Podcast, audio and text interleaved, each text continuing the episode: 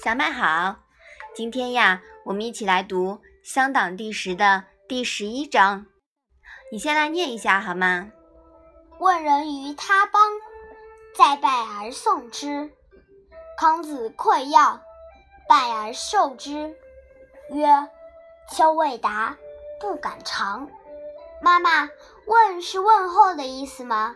嗯，你说对了。古代人呀，在问候时。往往要致送礼物的，再拜而送之，是再拜一次，再把它给送走，对吗？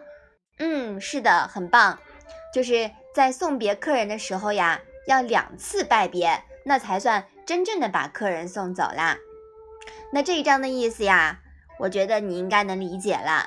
你来说一下。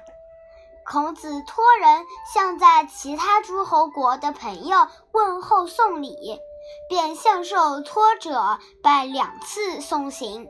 季康子给孔子赠送药品，孔子拜谢之后接受了，说：“我对药性不了解，不敢尝。”嗯，好的。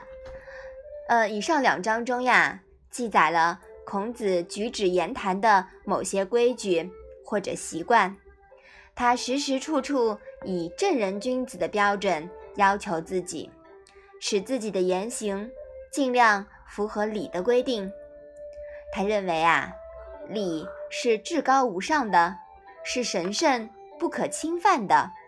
那么一举手一投足都必须依照礼的原则。这一方面是孔子个人修养的具体反映，一方面呀。也是他向学生们传授知识和仁德时所身体力行的，是不是啊？嗯。好，那我们把这一章啊再来念一念。问人于他邦，在拜而送之。康子馈药，拜而受之，曰：“秋未达，不敢尝。”好的，那我们今天的《论语》小问问呀，就到这里吧。谢谢妈妈。